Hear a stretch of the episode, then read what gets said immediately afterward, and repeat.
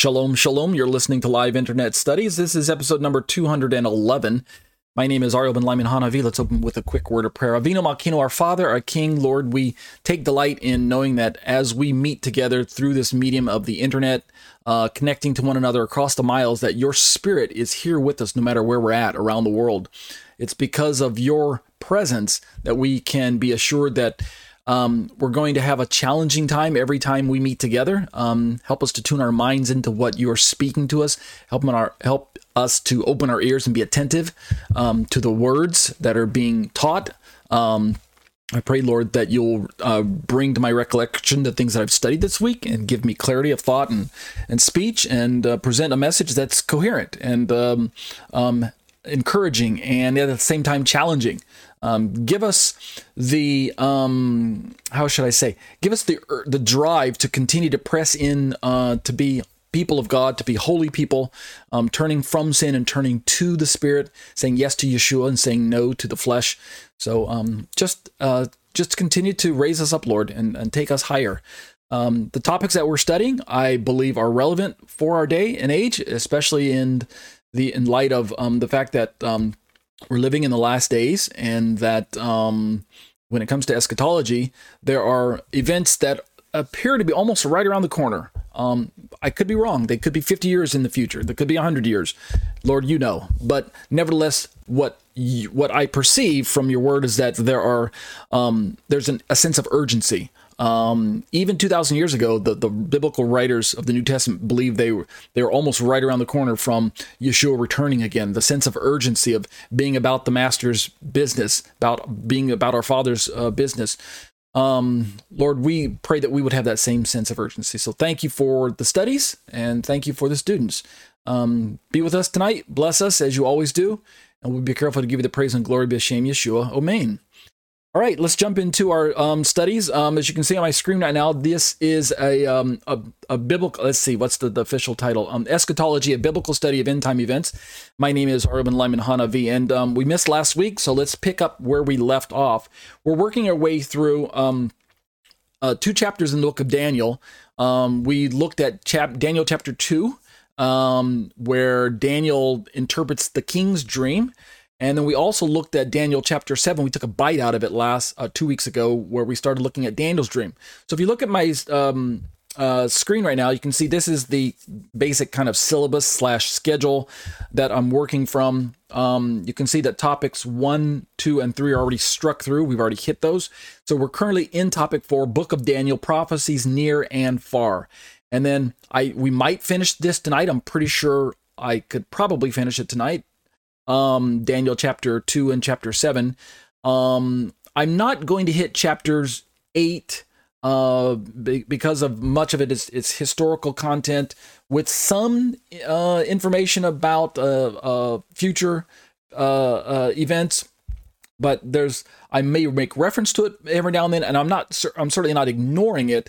Um, when we get to the book of Revelation studies in topic 13, 14, and start turning directly into the book of Revelation, and we work our way through some of the main topics in the book of Revelation, we're going to have to start talking about this figure known as Antichrist. And when we do so, um, we'll go back again and pick up some of the um, relevant verses here and there out of chapter 8 in Daniel, um, 9, 10, 11, 12. So we'll pick those up then. But for now, what I'm doing is I'm simply laying a foundation in the book of Daniel, chapters 2, 7, and then 9, which we'll do, like I said, either we'll hit this week or we'll pick up next week with Daniel, the 70 weeks of Daniel, because that's foundational to understanding um, even uh, where the, the end time events are, are being driven.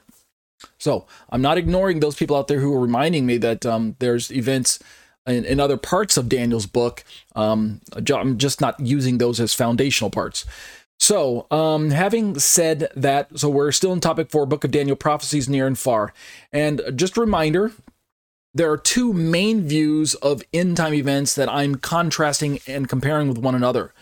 The preterist view that you can see on your screen now is an approach that holds that the prophecies of Revelation and Daniel and other prophecies in the Bible were fulfilled in AD 70 when Titus and his Roman armies overran Jerusalem and destroyed the Jewish temple. That is a view that I think has some merit in certain cases. There are details in the Bible that seem to lend support for uh, 80, 70, and the following Jewish wars that followed after the destruction of the temple in that time, that um, that's where the Bible was pointing uh, when it comes to maybe a view towards um, certain um, destruction surrounding Jerusalem, uh, et cetera, et cetera. Certainly, it was within the scope of biblical prophecy that Daniel um, caught because he is given prophecy about uh, the people of Israel, the land of Israel, and the temple of Israel, right? Those are primary within his scope of his prophecy. So it makes sense when we're reading in the book of Revelation that we're going to get to that um, people are going to turn to Revelation and then are going to look at uh, what happened 2,000 years ago and see if there are some overlapping details that match. However, we've been also um, kind of comparing and contrasting the um, preterist view with the futurist view. And this is a view that, as I mentioned, is uh, an approach to interpreting eschatological books of the Bible. And it holds most of the events described in the book, like, for instance, Revelation or Daniel, that will take place in the end times just prior to the second coming of Jesus Christ. And so that's the view that I'm primarily working from. And I mention that uh, again, just so you guys understand. When we're reading through the book of Daniel, like we're going to be um, going through tonight, um, there are events that describe coming kingdoms, coming kings. Uh, Daniel uses the term beasts, which is uh, reminiscent of what John in the book of Revelation also uses. And so when we're reading these and we're talking about um, coming empires and things like that, there's there's an important uh, aspect that we've touched on. I'm not going to go too much into it tonight, but this idea of the overlap of of the kingdoms that are coming and yet the kingdom that is already here. It's kind of the now and not yet or near far aspects. And that's why we're borrowing this title of Daniel's prophecies near and far in my um, topical section. So remember I talked about how that um, this book by Robert Van Kampen, a Christian author who's recently passed away, called The Sign, one of the books that drives a lot of the um, my understanding of end time events. I don't hold to everything that that uh, Mr. Van Kampen teaches.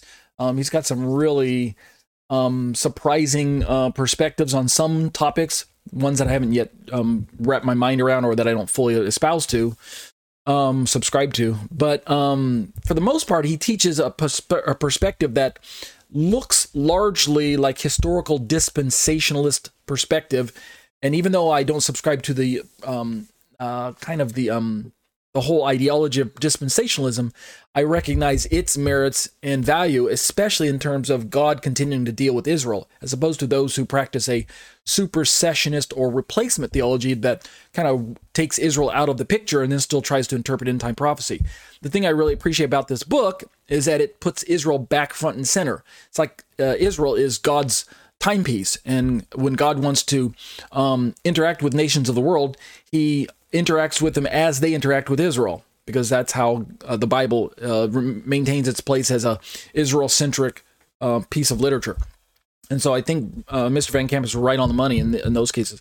When it comes to um, Book of Daniel and talking about what we're going to be talking about, the um, the rising of nations as they as they play into moving into the end times, uh, Mr. Van Kampen does a great job. Um, so I can recommend the book. Um, like I said, it's it's um, it's it's one of the better uh, eschatological books out there. Um, very thorough, very thorough. All right. So with that having been said, let me kind of uh, prep you into what we're going to be talking about tonight, and and show you why the Book of Daniel is helpful to plug into our understanding of the Book of Revelation. What I've got pulled up now is a a, a blue letter Bible tool that uh, where I did a word search for the word beast as it shows up in the Book of Revelation. And you can see this word beast shows up 37 times in 29 verses in the book of Revelation, which is quite a lot. But you compare it to, for instance, let me just, uh, if you look at the results of um, the word beast by the books of the Bible, um, you know, Genesis has a lot of references, Exodus as well and Ezekiel has a lot, but no other book other than Revelation, if you can see on the list there, has as many references to this term beast. Now, obviously, sometimes the word beast is referring to animals, you know, four footed beasts. But a germane to our study is how the word beast is related in the book of Revelation to this concept of um, kings and kingdoms. So look at some of these verses. In Revelation, starting in Revelation 11 7, just out of the blue, John says, when they finish their testimony, the beast that comes up out of the abyss will make war with them and overcome them and kill them. So um, it's almost like he just knows that his readership would understand what the phrase beast there is referring to within apocalyptic genre, within kind of um, um, um end time verbiage, right? He's not talking about a literal animal that comes up out of the abyss and makes war with these saints in the book uh, in the in chapter 11. He's obviously using symbolic language, right? He's using pictures. He, he saw this in a vision, in a dream, in a in in in a heavenly um, panorama of events, right? We can kind of mix all those words in there. And so um, we're talking about some type of representation of a of a that that a creature is the stand-in for whatever John was actually witnessing, but the definitions and the explanations of what those symbols represent um, are usually given within each book. Moving along in Revelation 13, um, he talks about the dragon standing on the sand of the seashore, and he saw, sees this beast coming up out of the sea.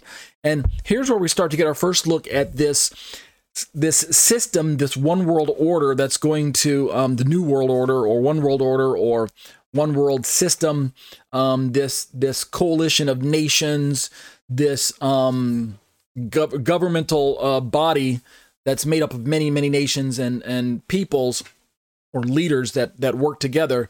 Uh, in Revelation 13, John says he saw sees this beast coming out of the sea, and it has ten horns and seven heads, and on his horns were ten diadems. And this is reminiscent of the beast that shows up in um um the beast that's that we're going to read about read about in the book of Daniel here in a moment. But prepping us for the book of Revelation is the book of Daniel. So that's why we're reading the book of Daniel. So uh, where we're studying some of these chapters, I don't want you to get lost and think that it's a study on the book of Daniel. It really isn't. It's a study on the book of Revelation. And so John tells us, hey, look at this beast. But the reader should already be familiar with the fact that he's read something about a beast in the book of in the book of John. I'm sorry, in the book of uh, Daniel. Uh, moving along 13, the beast which I saw was like a leopard, feet like those of a bear's mouth, like the mouth of a lion.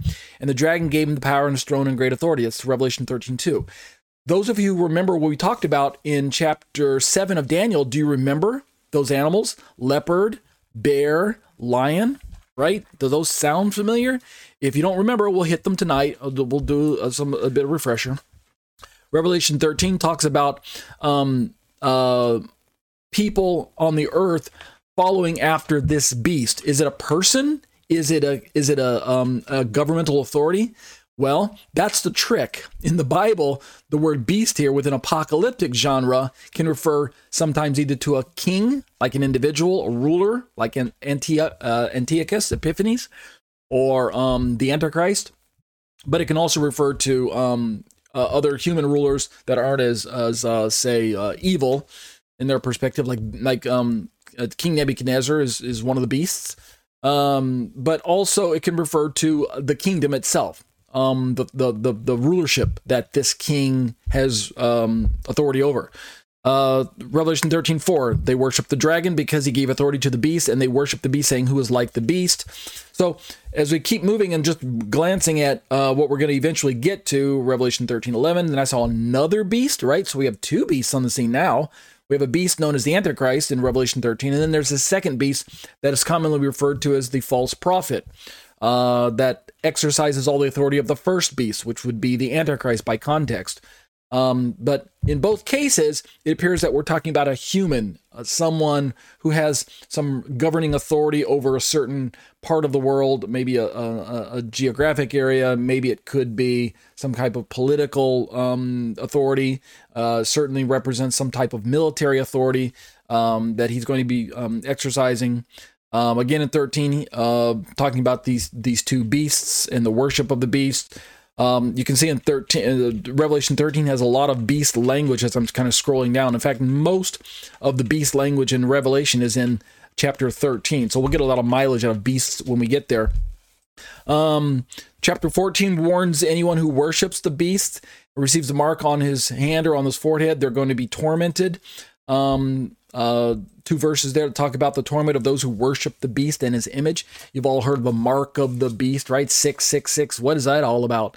Well, before you can even appreciate what the mark of the beast entails, it's first best to appreciate what the phrase beast entails before you kind of figure out what his mark might mean. Um, in chapter 15 of Revelation, we see that um, there are those who are victorious over the beast. Um, uh, chapter 16 of Revelation talks about um, uh, judgments being poured on those who, who have the mark of the beast. Uh, 16 there as well. Um, and then in chapter 17, we see this additional beast who's not quite the same as maybe the uh, other beast, or it could be the same beast. Um, we have to wait till we get there to determine whether the context is telling us that we're talking about the beast, one of the beasts that uh, John already mentioned earlier in his letter. But the the beast is is called a scarlet beast, right? And there's this woman riding this scarlet beast. Um, reminds us of the scarlet dragon, right? The red dragon that we already talked about in in uh, chapter eleven. Um, and then um, uh, continuing through chapter 17, John talks about the beast and the woman and um, the relationship there. Um, this beast has uh, some peculiarities about him.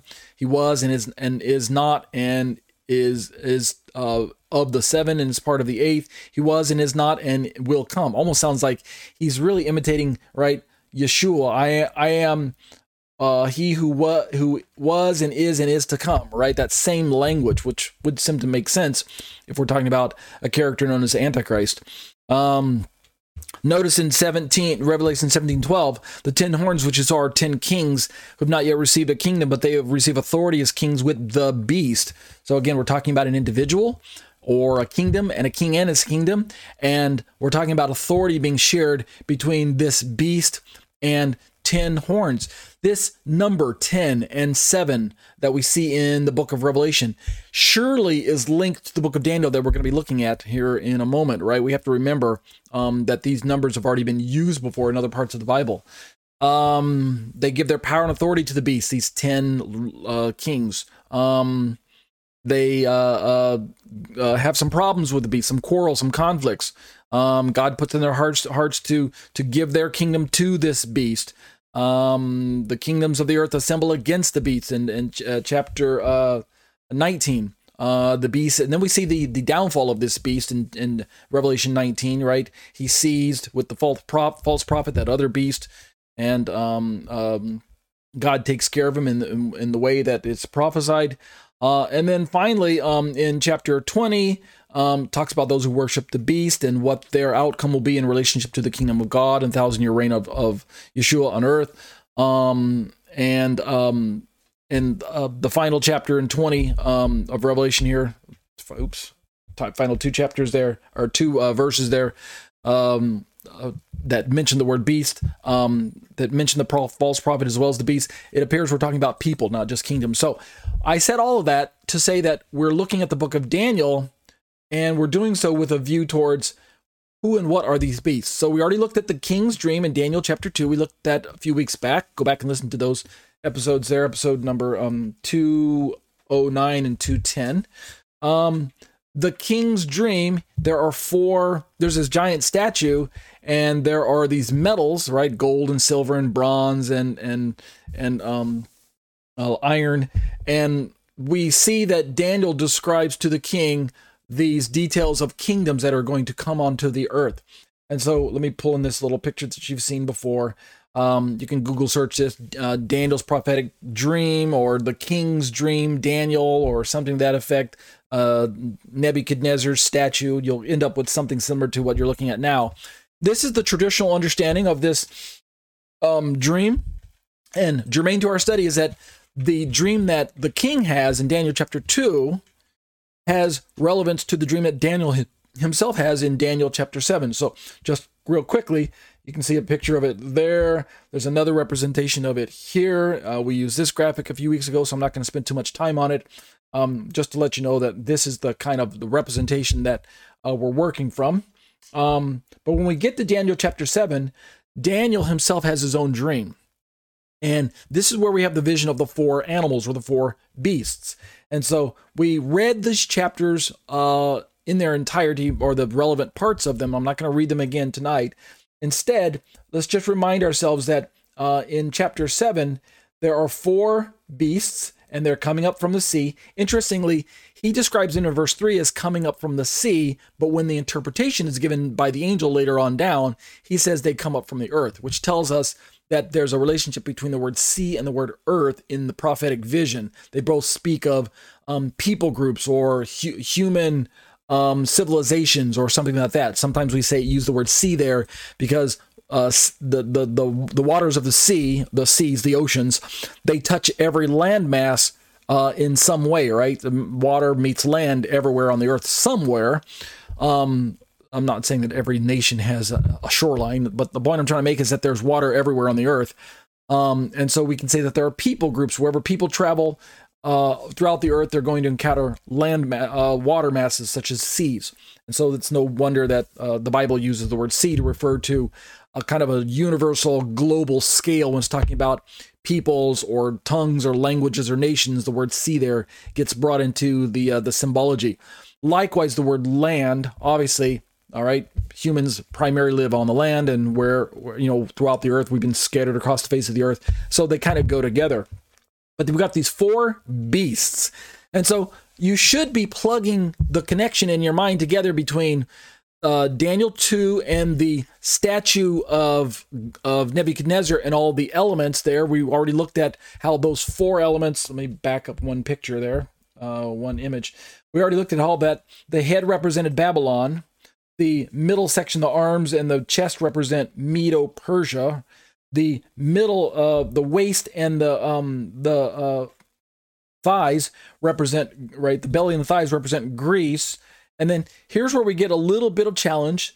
The legs and the toes rep- start representing a, a, a kingdom that historically is Rome and yet has not been fully actualized in history. So, on the one hand, on the near term, on the immediacy of prophecy, on this on the horizon, um, Rome was in view because successively this would have been the kingdom that came after Greece, right? Babylon, Medo Persia, Greece, and then Rome. That makes sense. But on the far term, when we start moving towards this idea of the the ten toes in the in the statues, we're talking about a revival of a kingdom that was recognized as Rome, but now um, lives in the kind of same geographical area that we would call modern day Western Europe. So um, that's why we call it a revived Roman Empire in many biblical studies. Um, this statue is a direct one to one correlation with Daniel chapter 7's four beasts, and then this fifth kingdom represented by the stone cut without hands. And the stone is, and, and the um in the in the statue, the stone cut without hands that hits the statue at the feet is represented by the kingdom that Daniel sees in chapter seven that is the Ancient of Days given to the one like the Son of Man, which of course is the Messiah. Even the rabbis recognize, Rashi, I was looking up this week, he even recognizes that the one who approaches the, the Ancient of Days in Daniel chapter 7, the one who's like the Son of Man, is the Messiah. Even Rashi, the great premier uh, uh, Jewish sage of years gone by, he recognizes this is Messiah. Of course, all Christians recognize this is Messiah as well. So, Daniel chapter 7 has these four beasts, and let me switch to a little uh, image here. And these four beasts are again appropriately recognized as the same of those four metals in Daniel chapter 2. Right? We've got Babylon, which was the gold. We've got Medo Persia, which was the silver. We've got Greece, which was the bronze. And then we've got Rome, which was the iron. And um, these are the four animals that Daniel sees. And uh, germane to our study, as we're going to start looking at Daniel chapter 7 and just kind of um, finalizing it, I'm pretty sure I can wrap this part up tonight. It won't take very long. I might even begin to um, uh, take a bite out of some of uh, Daniel chapter 9 tonight. We'll see.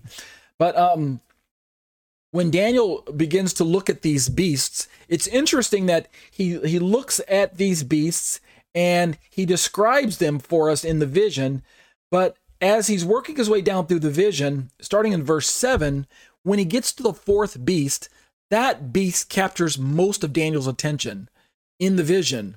And it captures most of the the uh, attention of the um, interpreter who gives the dream to Daniel and tells him what it means. So look at this once again. We read this uh, a few weeks ago, but we'll pick this part up again. In Daniel chapter 7, starting in verse 7, Daniel says, After this, I kept looking in the night visions, and behold, a fourth beast, dreadful, terrible, extremely strong. It had large iron teeth. It devoured and crushed. It trampled down the remainder with its feet. I'm reading from the NASB, by the way. And it was different from all the beasts that were before it, and it had ten horns. Now, stop for a moment. Where have we heard this ten horn language before? Well, we didn't hear anything about 10 horns in Daniel chapter 2, but we do recall that the statue had a, had feet with 10 toes. So the symbology of the Daniel 2 um, statue with its 10 toes directly corresponds, I believe, and most uh, prophecy teachers are in agreement with me, directly corresponds with Daniel chapter 7's 10 horns. Likewise, we already saw that the book of Revelation talks about a beast with 10 heads or 10 horns, uh, 10 somethings, right? 10 crowns and things like that. So we're beginning to see that the symbolic nature of 10 here in uh, these prophecies of Daniel and Revelation are beginning to describe kings or kingdoms or rulers or authorities um, not necessarily nations. I believe the nations are depicted by the four metals and the four beasts. Those are um, large capacity nations like Babylon, Medo Persia, Greece, um, Rome, or some type of revived Rome, or New World Rome, or uh, something to that effect. Uh, could be Islam or could be the Russian Confederacy when it's formed. Um, depends on how you um, interpret the, that fourth beast and the fourth metal. But we're talking about large scale kingdoms that uh, existed on the earth and covered a large um, geographical place on the map, right? I mean, you have to remember how large was ancient Babylon, Medo Persia, which covered large areas of, of Iran and modern day Iraq today, right? Medo Persia uh, the empire, and, and, it covered large parts of the Middle East there. Um, Greece uh, covered a, a, large part of um, of you know Europe and um, Turkey and the Middle East, and uh, even extended far into um, uh, what we might call Western Asia or um, uh, parts of Iraq, Iran, and and and, and um, India and things like that. You know, Alexander the Great was just I mean, he was amazing in his conquests. And then when we're talking about Rome, again, Rome with its west and its east, Western Rome covering a, a footprint that looks like modern day Europe today, and Eastern Rome covering a footprint that looks like modern day Turkey and Syria and um, Iraq and the Middle East, you know, Israel and things like that. But it, but it extended all the way down into Egypt and Upper Africa, Libya, and all those other countries right there on the top part of Africa as well. So, why are we mentioning all of these details as they are showing up here in the book of Daniel? The reason we're doing that is because when we start to turn to the book of Revelation, we're going to find that there are um, um, there's a a a one world order, a new world order, a, a one world government a um a revived we say revived Rome because it must be um it must pick up where Daniel's Rome left off, where Daniel's fourth beast didn't find all of its fullest fulfillment. We find that the book of Revelation is going to give us more details about events that, even though some of them seem to have been fulfilled in 70 AD, right, when Rome was in power, right, in John's day, some of the details that we read about in, in Daniel's prophecy have yet to be fulfilled and certainly when we read through the book of Revelation, if we're honest with the text, then we'll we, we have to admit that there are details that are yet future. So Daniel 2, Daniel 7, and we're going to see next week Daniel 9 and as well. They all push us towards a direction of revelation um, lending a support for this idea of there's there are events that are going to take place um, in the future. Now, again, when we looked at preterist, we talked about how that preterist is this idea of prophecy, of particularly the book of Revelation, that most of what took place in the book of Daniel and Revelation has already uh, come and gone. So when we're reading the book of Revelation, we don't really have to expect a lot that's around the corner. Again, that is the preterist perspective. However, however, in all honesty, preterism falls into two camps. There's kind of a full blown kind of hyper preterism, where it takes everything in the book of Revelation and just dumps it into the first century.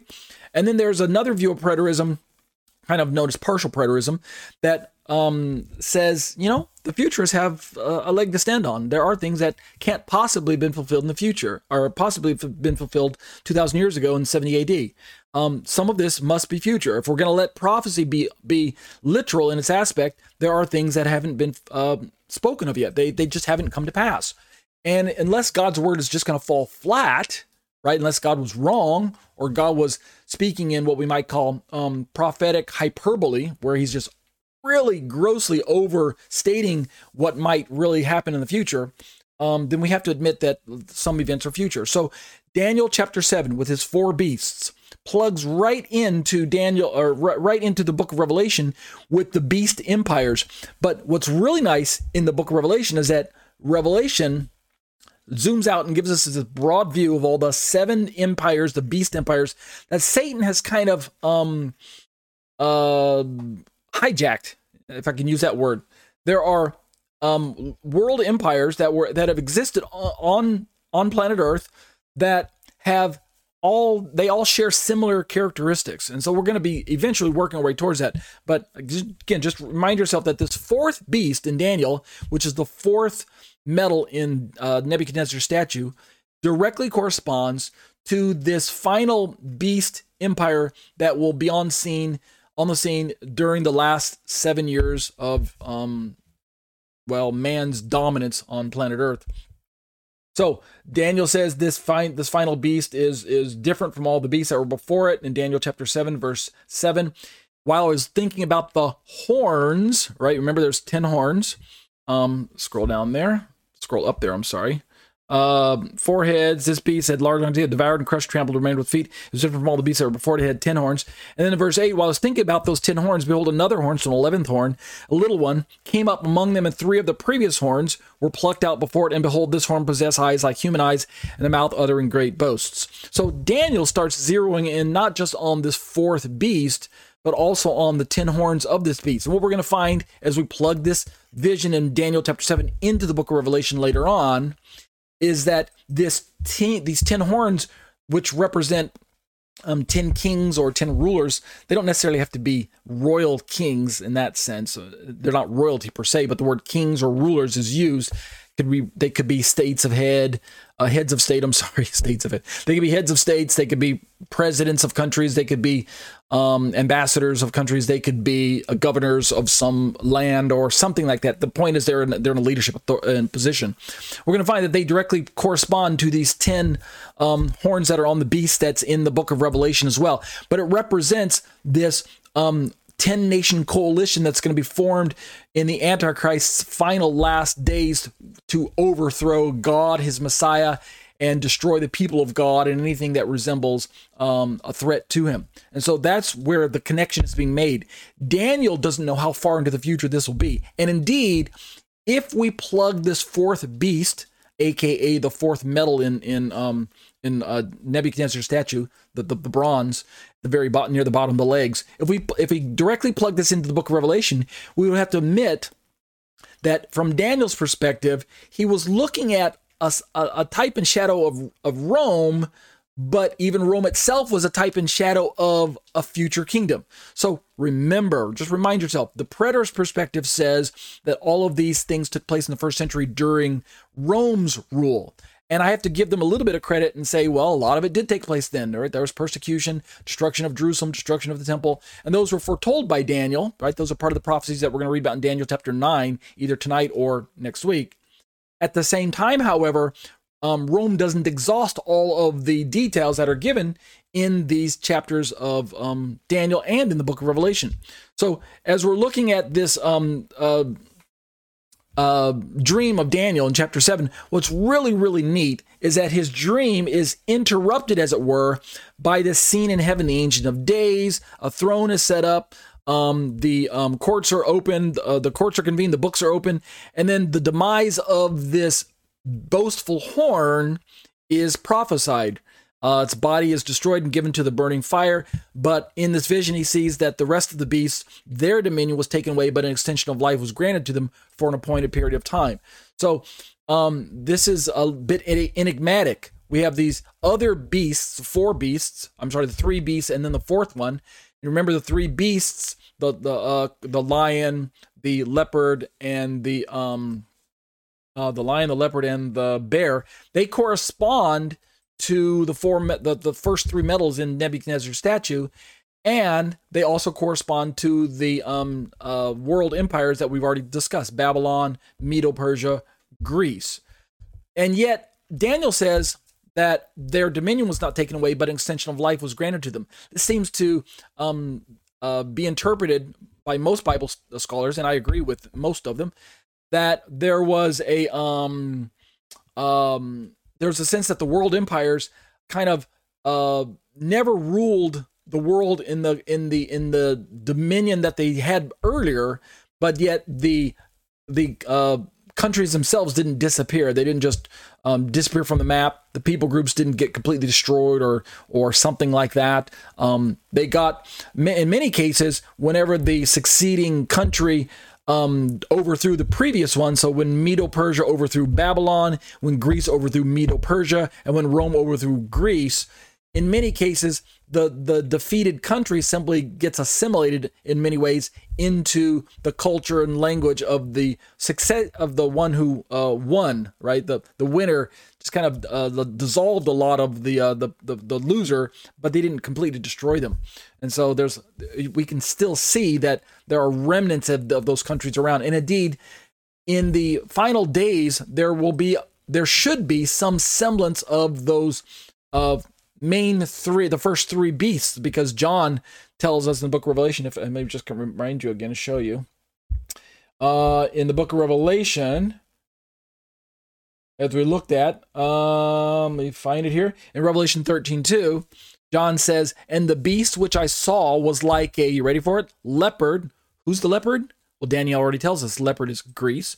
And his feet were like those of a bear. Who's the bear? Well, Daniel already told us I'm sorry, the the um yeah the, the bear is um, Medo Persia, and his mouth uh, like the mouth of a lion. Who's the lion? Daniel already told us the lion is Babylon. So we can see here that in the book of Revelation, by the time John gets this vision from Yeshua, that we have remnants of the of previous beasts that we've already read about in the book of Daniel. And so that's why Daniel 7 becomes very relevant. But in the middle of this vision, Daniel sees this kingdom that interrupts the beast's dominion, as it were, and kicks him out of the off the throne and kicks him into kicks him into the fire. Right. Um, the rest of the beasts, their dominion was taken away, but an extension of life was granted to them. And then the Son of Man approaches the Ancient of Days, and his kingdom is set up. And to him was given dominion, honor, and a kingdom, so that all peoples, nations, and populations, all languages might serve him. And notice the stark contrast: this Son of Man, which we of course recognize as Messiah, his dominion is an everlasting kingdom which will not pass away, which is again in stark contrast to the kingdoms that do pass away and that did pass away, such as Babylon, Medo Persia, Greece, and Rome. They had their day and they don't rule and reign on earth as they did once.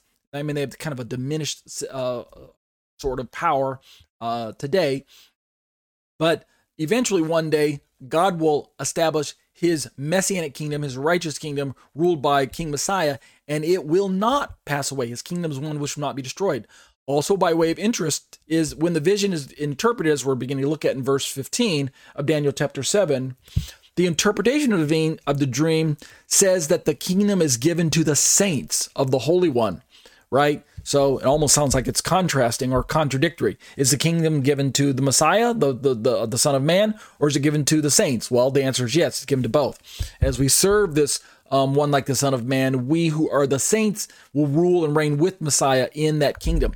Daniel's distressed and uh, the one standing next to him gave him the interpretation. Uh, you got to like the humor of this guy who's giving him the interpretation in just one and two verses, he kind of takes all of the vision and just smashes it into like a, a, preview statement. These great beasts, which are four in number, are four kings who will rise out of the earth. End. Stop. Period. And if that was all that was given, I mean, if I was Daniel, I'd be really upset, right? I want a refund on my dream or that ticket, right? A refund on my ticket because that's all you're going to tell me. They're great beasts, which are four number four kings who will rise from the earth. That's it. No more detail other than that. Okay. And then he says in verse 18, but the saints of the highest one will receive the kingdom and take possession of the kingdom forever for all ages to come. Okay. No, then Daniel turns his attention to this fourth beast. Daniel isn't even really focusing on one, two, and three beasts, right? Babylon, Medo Persia, and Greece. He doesn't really focus on those. Just like the king statue, they don't get very much detail in terms of who they are and what they're going to be about. Now, Daniel chapter eight, in all fairness, does go into more detail of the um uh, the power shift between the Medes and the Persians and Greece, right? The shaggy goat and the ram and things like that. If you go back and read Daniel chapter eight, Um, we we have uh, more details about Antiochus Epiphanes. I'm sorry, more details about uh, Alexander the Great, his conquest of the known world at the time, uh, his death, and the fact that his um, uh, kingdom got passed on to his four generals and they divided it up that way. And then Antiochus or Antiochus. I'll, I'll go back and forth between my pronunciations there. Antiochus, Antiochus, uh, Antiochus the fourth, or uh, Epiphanes, was his nickname he becomes this dominant leader of, of, his day. And of course, if you've read the book of Maccabees and you're familiar with the story of Hanukkah, um, then you'll know uh, the atrocities that uh, Anti- Antiochus uh, committed with um, against Israel and against the people of Israel, the land, and the temple in particular, right? So Daniel focuses on, he zeroes in, he drills in his attention to this fourth beast as well. And that's where we're going to get the most mileage out of the book of Daniel as well. And the reason is because when we're talking about the book of Daniel as it's uh, germane to our study in the book of Revelation and other end time prophecies, and uh, the people of Israel, the land of Israel, the temple of Israel, and uh, the the world surrounding Israel, right? As we move into the last days, how does God deal with the world and and Israel and things like that?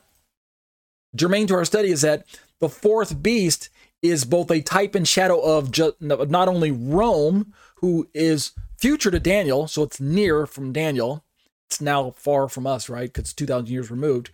But Rome is part of the near part of Daniel's prophecy, but the far part of Daniel's prophecy focuses on a revived Rome, right? Uh, there would be the space where Rome fell, right, to the Ottomans actually, in what was it, 1453 or something like that. I think Rome finally was dissolved. Eastern, uh, uh, eastern uh, half of Rome, western half of Rome had already uh, crumbled, and but yet Eastern Rome existed for another thousand years past that, all the way up until until the Ottomans, the Turks, finally defeated um, Rome or took over the, the, the, the power control.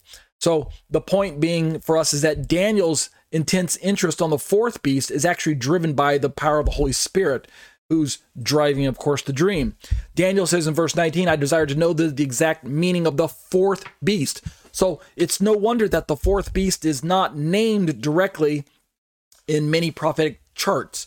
Um, like uh, Babylon, Medo Persia, and Greece are named by name. And in fact, even those those first three beasts are even identified directly in the book of Daniel right? Babylon, Medo Persia, and Greece are all even identified in the book of Daniel, but yet the fourth beast doesn't have a name.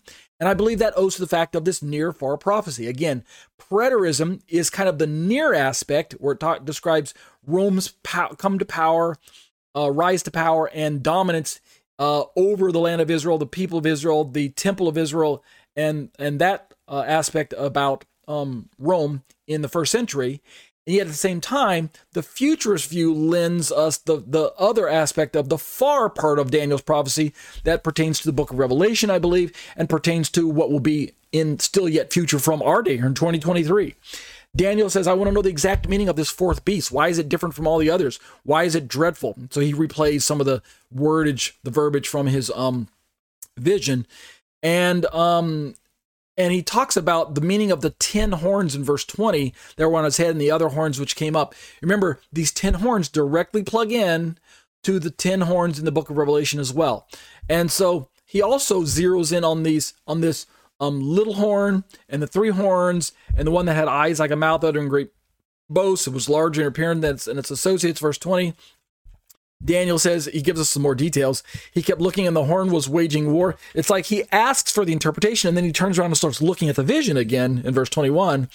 And this horn was was made waging war with the saints, literally Hebrew says the holy ones, was waging waging war with the saints, or the Aramaic, I'm sorry, and prevailing against them. Now, this part of the vision should really concern us, especially if you count yourself among the holy ones from the first century perspective, it was future to Daniel, but from the first century perspective, which is now um, past history to us, the Antichrist figure known as uh, Antiochus Epiphanes, he waged war against the people of Jerusalem in those days, the people of Israel in those days.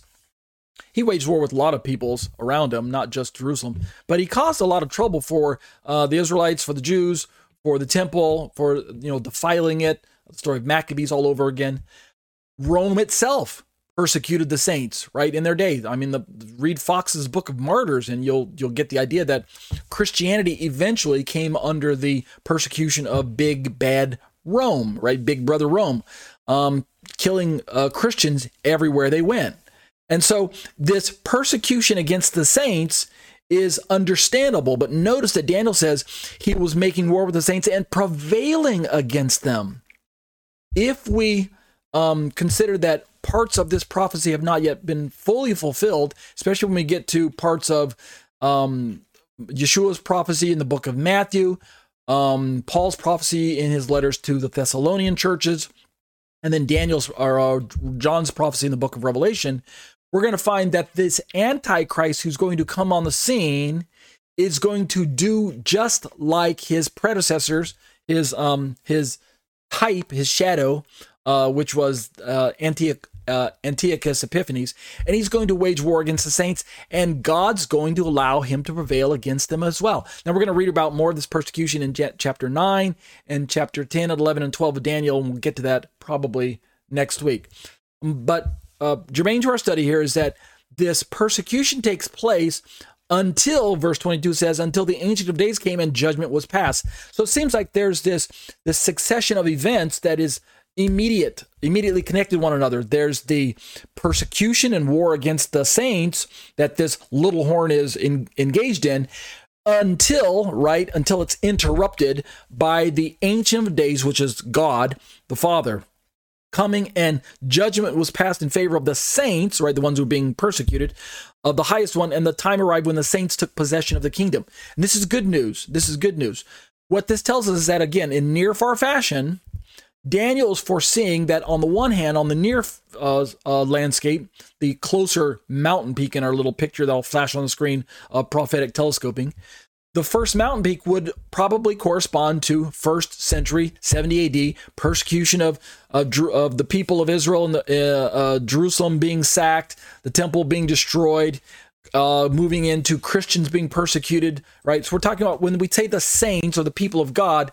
On the one hand, on the natural level, we're talking about um, Israel, but on the spiritual level, we're talking about Christians. Both peoples are in view in the prophetic um, um, uh, visions when we talk about saints being um, persecuted. So just don't don't think, well, hey, how can the saints be the Jews? They don't believe in Jesus.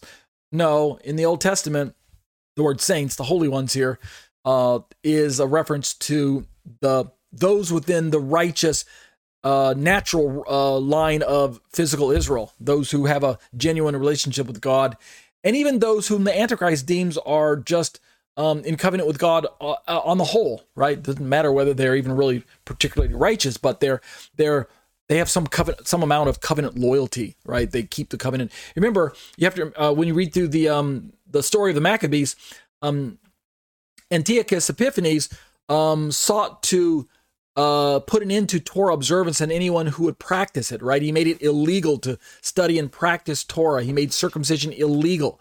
He didn't care whether you were really a faithful follower of God. He just cared whether or not you were of Jewish persuasion and and um, practice a semblance of Torah obedience, right? If it looked like Torah obedience to him, then you were under his persecution. You were on his radar, and you were gonna um, get uh, persecuted. So so so it should be at the end of days when uh, when the Antichrist hits the scene, and we read in the Book of Revelation that he's going to make war with um, the um, the the offspring of the woman in chapter twelve of Revelation. He's going to go off to make war. The devil, Antichrist, uh, the devil incarnate, Antichrist will go off to make war with the offspring of Jacob, the offspring of Israel, and those who have the testimony of Jesus. So this puts Jews and Christians in the same boat, the people of the book. I also imagine that the Antichrist is going to probably make war with Muslims as well because of their fierce monotheistic belief in one God and their devotion to Allah and to Muhammad and uh, anything that's religious. I believe they will probably fall under a, a measured amount of persecution for the Antichrist as well. So, in other words, all of what we might call the monotheistic religions, the Abrahamic faiths, or the people of the book, this would include Jews, Christians, and Muslims, are probably all going to be um, under the persecution of Antichrist. and this is pre- prefigured by uh, Antiochus Epiphanes in the um, two centuries before um, uh, the first century. Of course, there weren't any uh, Muslims around for him to persecute then, and there weren't any Christians per se either. So his attention was just focused on the Jewish people. But notice in verse 21 and going into 22, the persecution is directly interrupted, as it were, in the text by the Ancient of Days setting up the kingdom. This would seem to suggest um, that in the first century, all of this didn't wasn't completely fulfilled, although the kingdom was brought in its spiritual sense in the first century.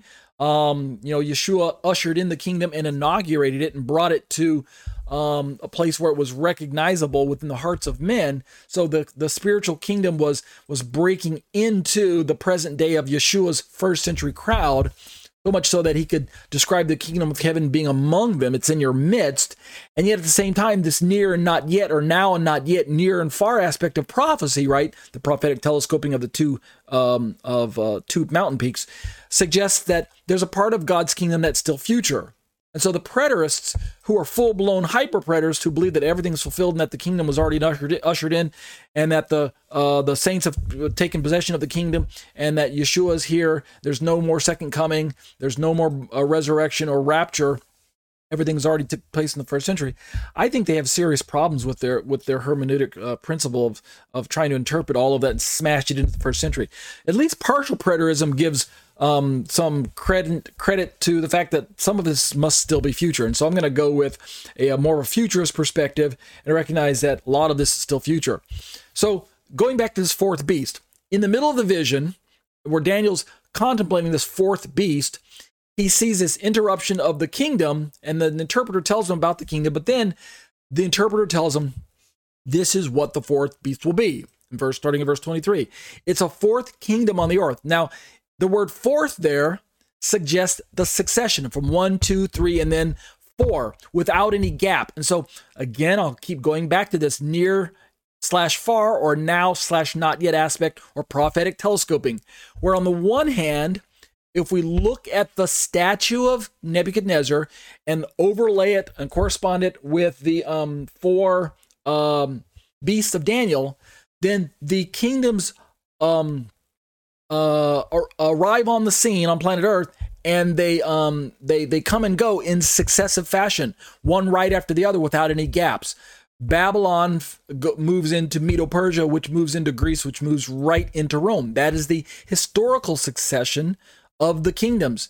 Likewise, Daniel sees four beasts. He doesn't see one, two, three, dot, dot, dot, and then four. He sees one, two, three, four, which suggests that they are all four beasts successive, one after the other, which really gives a strong indicator that Rome is the fourth beast on the near aspect, on the historical scope, um, near to Daniel from his perspective, right within a few hundred years, but past history to us, almost 2,000 years since we've been talking about first century Rome and its power to crush uh, the Messiah, uh, you know, send him to the cross, crucify him, um, persecute the saints, and things like that in the first century. So we're talking about ancient history in that respect.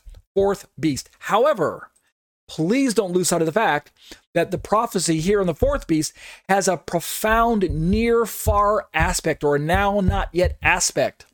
The fourth beast is a type and shadow of both Rome as well as a revived Rome or a Rome and a, a new world order that's still future. So, what is in between the historical Rome and the revived Rome, or what is in between um, the near aspect of Rome and the far aspect of Rome? What uh, church historians call the church age, or what we might recognize is this gap, almost 2,000 years long. We know from hindsight that the gap must exist. Even if Daniel didn't see the gap, which he apparently didn't. At least he doesn't describe it, which is fine because the gap, aka the church age, aka the the the um times of the Gentiles in proper in in in its fullness, um, all of that was part of the mystery of God that was hidden from the writers of the Old Testament, including Daniel. So it makes sense that Daniel chapter 2, Daniel chapter 7, Daniel chapter 9, they don't see the gap. They just see one, two, three, four when it comes to kingdoms and beasts, etc., etc. They don't see that the fourth is actually a type and shadow of both the fourth and the eighth, right? Remember, John tells us there are seven. When we look at the the beast, which has ten heads and seven horns, which correspond to the seven uh, nations, uh, uh, kingdoms that uh, Satan has utilized to persecute Israel down through the ages, going all the way back to Egypt as number one, Assyria as number two, Babylon as three, Medo Persia as four, Greece as five, Rome as six, and then the seventh one is unnamed by Daniel because it exists in the gap.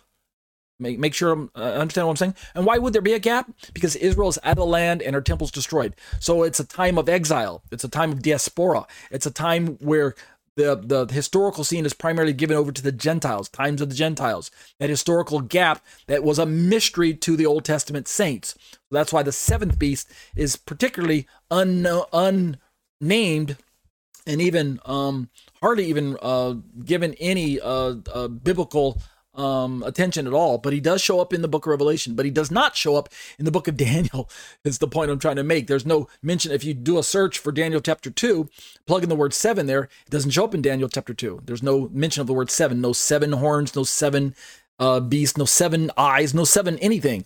Likewise, in Daniel chapter 10, there's no seven anything. There are 10, right? There are 10 toes in Daniel's uh, Nebuchadnezzar statue, and there are 10 horns in Daniel's um, fourth beast, but there's no seven mentioned. So the seventh um, uh, beast does show up in uh, Revelation, but very, very, very briefly. And then this final eighth beast is the one that gets most of the attention. And the eighth beast, who is who directly corresponds to the ten um, horns and the ten kings, he is the the type of the fourth beast. So the relationship I'm trying to say in, in closing in my study tonight, there's a direct relationship between the fourth beast and the eighth beast. That's the point I'm trying to make.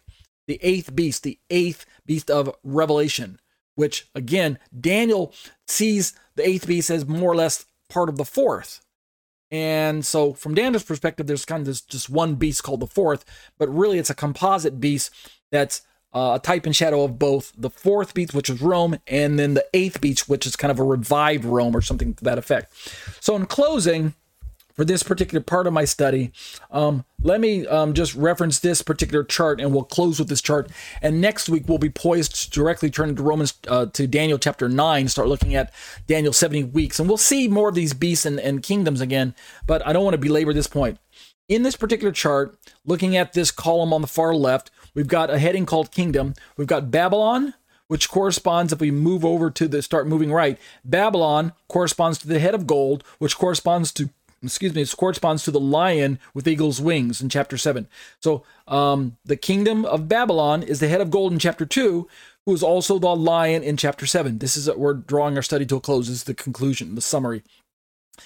In Daniel chapter 2, the kingdom of Medo Persia is the in the statue is the chest and arms of silver, and is also the bear with three ribs in Daniel chapter 7. So Medo Persia is the silver and is also the bear. Moving down, the third kingdom of Greece in, in the in uh, in the statue uh, is the belly and thighs of bronze of chapter 2. So the kingdom is Greece, right? Uh, uh, uh the belly and thighs of bronze in chapter 2 and then this corresponds with the leopard with four wings and four heads which makes sense right a leopard moves swiftly uh, uh, um, uh, uh, alexander the great conquered the known world very very quickly right and as a young man um, and when we talk about um, four wings, I mean, it's like he never even touched the ground, right? He just swiftly moved back and forth and, and just conquered everything. And then we talk about four, four heads, four wings, four generals that inherited his kingdom when he died. All right, that all makes sense.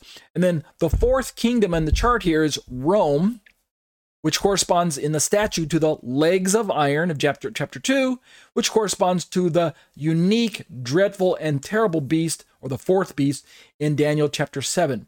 And um, when we keep looking further into this chart, when we're talking about kingdoms, just below Rome, we've got Rome divided and dispersed as we start looking at the feet and the toes.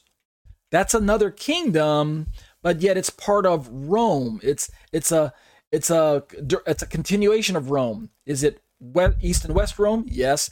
Is it Istanbul who came uh, who who picked up where Rome left off? Yes.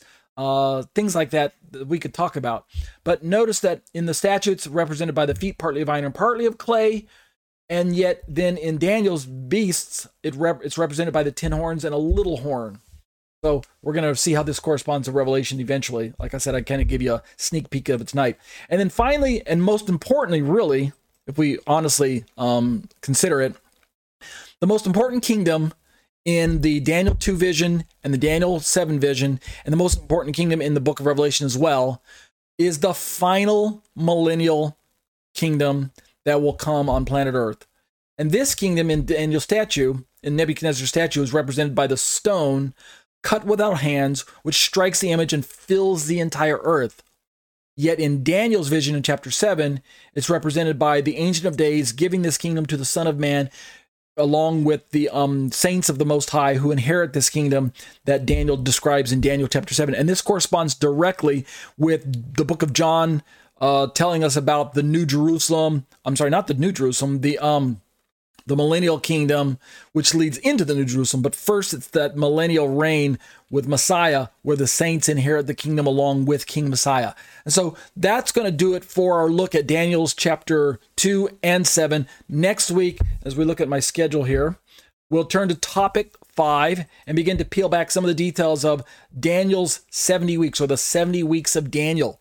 And uh, we kind of gave you a little sneak preview of this several weeks back where we looked at um, this prophecy in Daniel 9, 24 through 27. But we're going to directly turn towards that and get some more details. It's not going to be a deep dive again. Not, I don't mean to disappoint you, but it will talk about details that will give us a better appreciation of the further prophecies that we're going to be reading about. For instance, Matthew 24, um, Mark 13, uh, Luke, uh, I'm sorry, uh, Mark 11, Luke, Luke 13, Luke uh, 17, Luke 21, I believe. Um, First and Second Thessalonians, and of course um, uh, the Book of Revelation and things like that. So we'll, we'll look at that then. But that'll do it now for eschatology, a biblical study of end time events. These are the live internet studies brought to you week after week by myself, Ariel ben-Lyman HaNaviy. I'm a teacher at Congregation Kehillat Nevada Harvest in uh, Thornton, Colorado. Find us online at grafted.com and join us in in person for our live Sabbath services. But if you're not able to join us, at least as I mentioned, join us online and um, you can see the link to the video right there on my screen as well. These uh, live internet studies are a part of my own um, Torah teaching ministry, which parks itself on the web at tetzetorah.com. That's T E T Z E T O R A H.com. I'd love to have you join me at my own home uh, personal website there and uh, browse around and take a look through all the uh, commentaries that you see on my screen right now as well.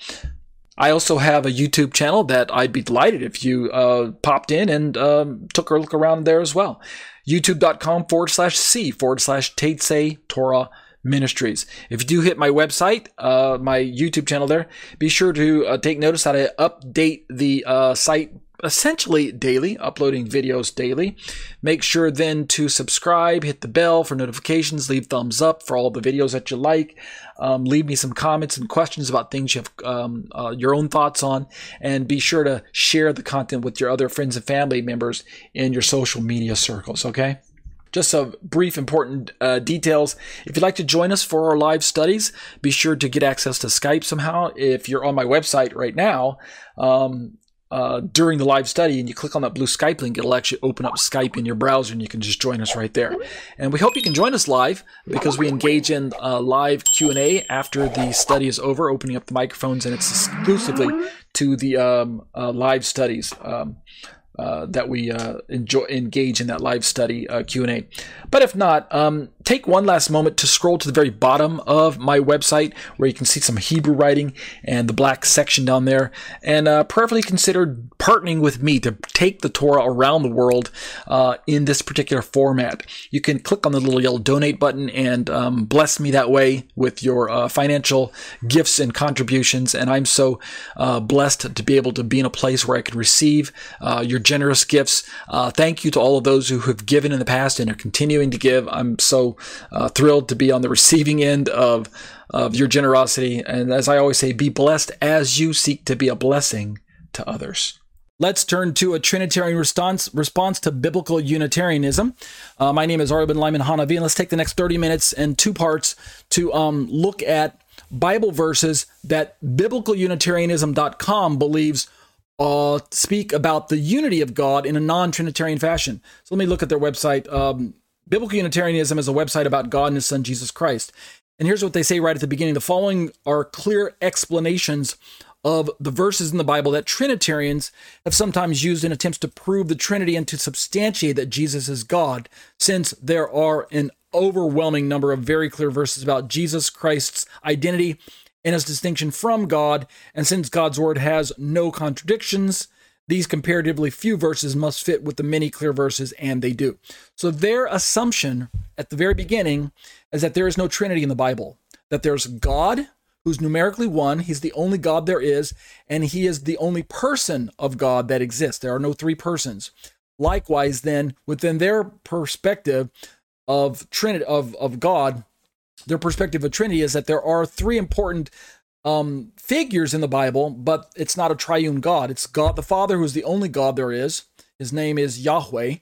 And this is the Unitarian perspective. And along with that comes the human agent known as Jesus Christ, who was born of the of the woman Mary and brought into the historical um, scene in the first century. But he has been exalted at the right hand of the Father and now sits and, reign, and rules and reigns along with God and will one day rule and reign from planet Earth. And yet he's not God. He's not the second person of the Trinity. He's not divine. He's exalted. He's deified, but he's not. He didn't exist from eternity past. And then the Holy Spirit is not the third person of the Trinity. Instead, the Holy Spirit is not a person at all. He's either simply another way of describing God in spirit, right? The Spirit of God is God, or the Holy Spirit is a description of with a small s for spirit, is simply a description of the power and anointing that God um, bestows upon humans in sort of gift like fashion. God moves among men by his power, the power, the power of the Spirit. So it's the description of the power of God and the anointing of God upon a person. That's what we call the Holy Spirit in, in Unitarian circles. Now, I'm a biblical Trinitarian. I'm not a biblical Unitarian. I'm not a biblical Unitarian. I'm I'm not a Unitarian in any any way, shape, or fashion. Um, I'm a biblical Trinitarian, which means I don't fully agree with their theology, but it's not a hard, it's not the type of disagreement that causes me to disfellowship from them. So if you are listening to these podcasts or these uh, YouTube videos, you're watching and studying this topic right along with me, and you are of the Unitarian persuasion, I hope you can appreciate the fact that I'm willing to open and di- have open dialogue with you, um, because these topics are um, challenging. And so I'm not saying I have all the answers, but what I am saying is that the Bible gives us enough information so that we can uh, come to a conclusion that God is Trinity. And so I do recognize that uh, many biblical Unitarians are my brothers and sisters in Christ.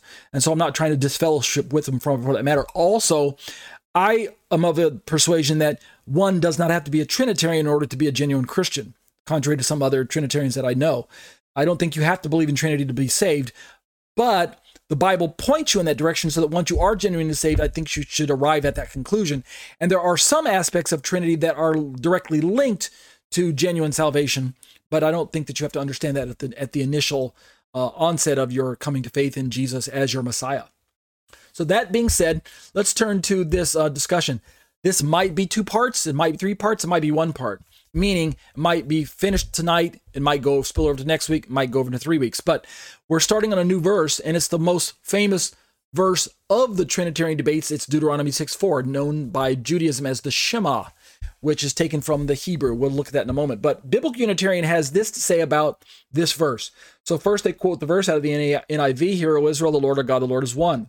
Let's read their explanation. I'm going to read through it somewhat quickly because I don't need to stop and, and explain their explanation. It's kind of self explanatory. I want to leave all my time for my rebuttal, for my refutation, or my answer to their answer, right? So I'm going to read through this part rather quickly. So just strap yourself in and don't get lost. This is biblical Unitarianism. It is believed by some that the Hebrew word one, echad, that is used in Deuteronomy 6 4 and other verses, indicates a compound unity. That is just not true, Anthony Buzzard writes. So, right out of the gate, they're going to attack this idea from a Trinitarian perspective that the word echad actually deals with not just one, but multiple, right? We're going to find out later on that actually I'm in. I'm, I have a lot of agreement with what biblical Unitarianism is trying to convey here with this word um, echad. Let's keep reading. It is untrue to say that the this is Anthony Buzzard's quote within biblical Unitarian's explanation about Trinity. It's untrue to say that the Hebrew word echad, one, in Deuteronomy 6 4 points to a compound unity. A recent defense of the Trinity argues that when one modifies a collective noun like cluster or herd, a plurality is implied in echad. In echad. The argument is fallacious. The sense of plurality is derived from the collective noun, not from the word one. Uh, echad in Hebrew is the, numer- is the numeral one. Isaiah 52 51 2 describes Abraham as one, echad, where there's no possible misunderstanding about the meaning of this simple word, right? That's from Buzzard. All right, biblical Unitarianism continues. Their explanation is very short, so I can get through this in about five or 10 minutes. There's no reference to the word one as to the plurality of any kind. It is used of one in number, the first in a series, one in the sense of the same, and one in the sense of each or a certain one. A study of its uses in the Old Testament will reveal its simple meaning and the truth it conveys. They continue. It is translated first in Genesis 1, 1 5 when God made light on the first day. The whole earth spoke one language before uh, Babel in Genesis 1 11 1. Hagar cast her child under one of the bushes in Genesis 21 15. In Pharaoh's dream, there were seven ears of grain on one stalk in Genesis 45, 41 5. In the plague in Egypt's livestock, not one cow died in Israel in Exodus 9 6. Exodus 12 49 says that Israel shall have one law for the citizen and for the foreigner. The examples are far too many to list. Echad is used more than 250 times in the Old Testament, and there is no hint of any Jewish commentary or lexicon that it somehow implies a compound unity. By the way, in my explanation, we're going to look at some of these Jewish commentaries. We can get to them.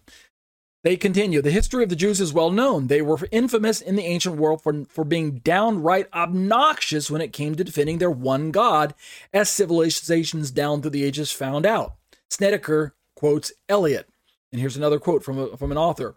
One thing very important is certain that if any such hints that God was a plurality of persons were conveyed, the Jews never understood them. The presumption is that they knew their own language, and it is certain they understood that the unity of God was taught by their scriptures in the most absolute and unqualified manner.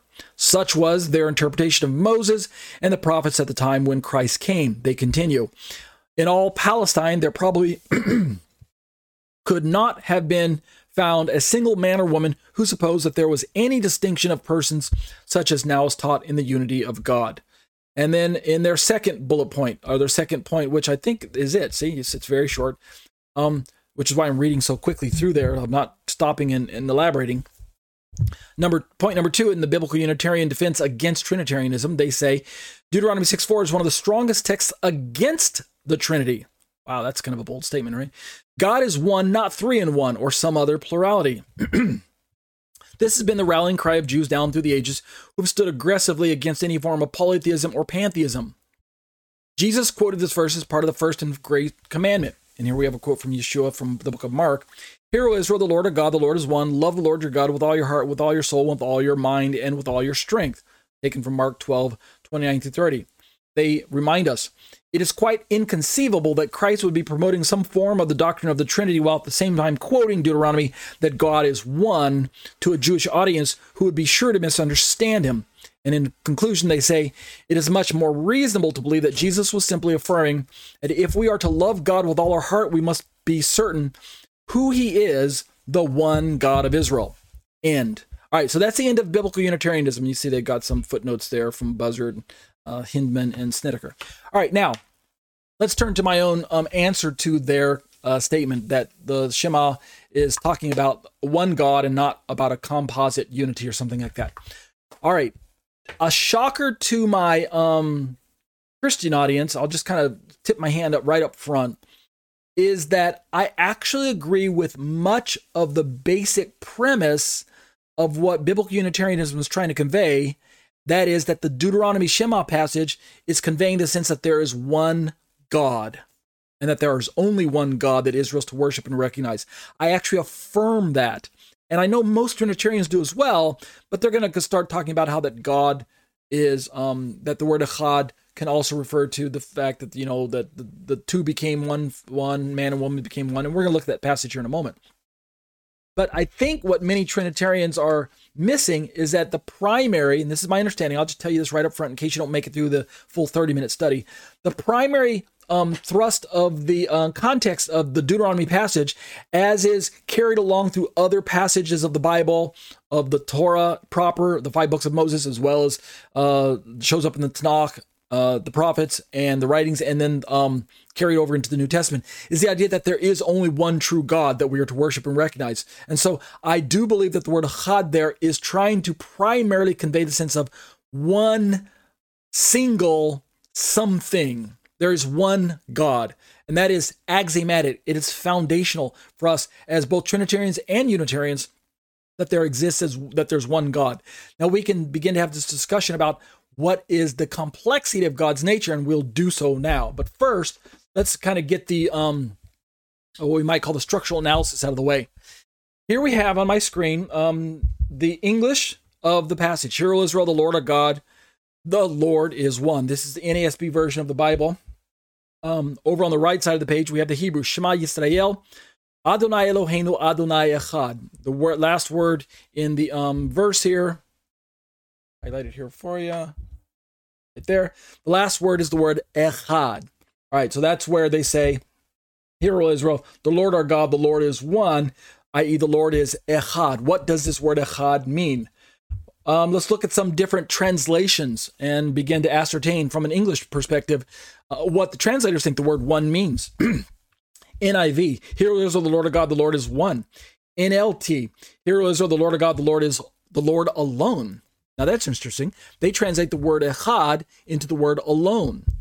Um, ESV, the Lord our God, the Lord is one. I'll just focus on the final clause now from this point out for brevity's sake. Um, uh, Berean Standard, the Lord is one. KJV, New KJV, NASB, the Lord is one. NASB, uh, 1995 and 1997, the Lord is one. Legacy Standard, Yahweh is one. Amplified, the Lord is one. And then brackets, they say the only God. Christian Standard, the Lord is one. Holman Christian Standard, the Lord is one. American Standard Version, uh, Jehovah our God is one Jehovah. That's interesting translation.